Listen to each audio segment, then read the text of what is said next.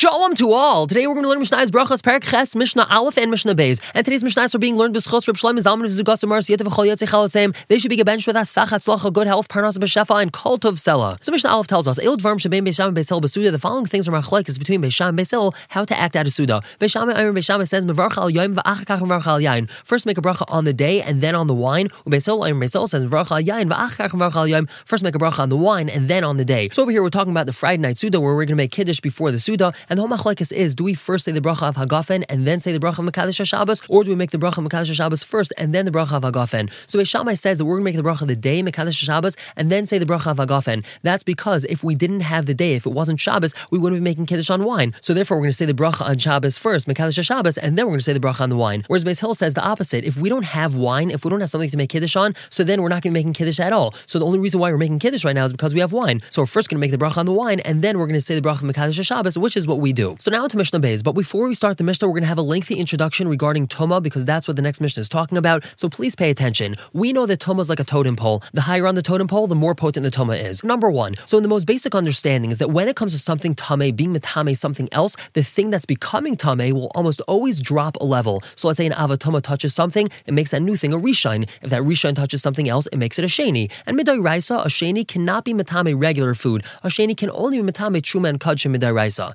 Now, Midarabanan, liquid, has a very interesting din. Liquid, such as water or wine, that touches a Rishine actually becomes a Rishine itself, not a Shani, and then it could be Matame regular food. Now, ready for this? Even if liquid touches a Shani, we just spoke about liquid touching a Rishine, so it becomes a Rishine itself. But even if liquid touches a Shani, it gets bumped up to a Rishine, and once again can be Matame food. And one more thing about liquid. Liquid, which as we just said is a Rishine, can also be Matame Kalim, even though Midairaisa, the only thing that can do that is Avatoma, but Midrabanan, a liquid, which is a Rishine, can actually Matame Kalim. Now it's important to note though, it can only Matame the whole Kli if it touched the inside of the Kli, but if it touched the outside of the Kli, only the outside is going to be Tame. And a little bit more about Toma till we get to the Mishnah. Chazal were also masakin that a person's hands automatically have the status of a sheni Lotoma. The reason we wash our hands for bread is because the Chum were afraid that a Kain would eat Truma bread without washing, and his Tame sheni hands would be Matame the Truma. Therefore, everyone, even non Kohanim, should wash hands just to get everyone in the habit of washing before bread. So finally, on to the Mishnah. Beisham and Beisil argue what someone should do if he wants to drink wine right before eating bread. Does he do Netilas Yadayim before the wine or after it? So Mishnah Beis says, Beisham Iron Beisham tells us, Natil Yadayim, first a person washes their hands, and then afterwards they pour the cup of wine. Beisil Iron Beisil says,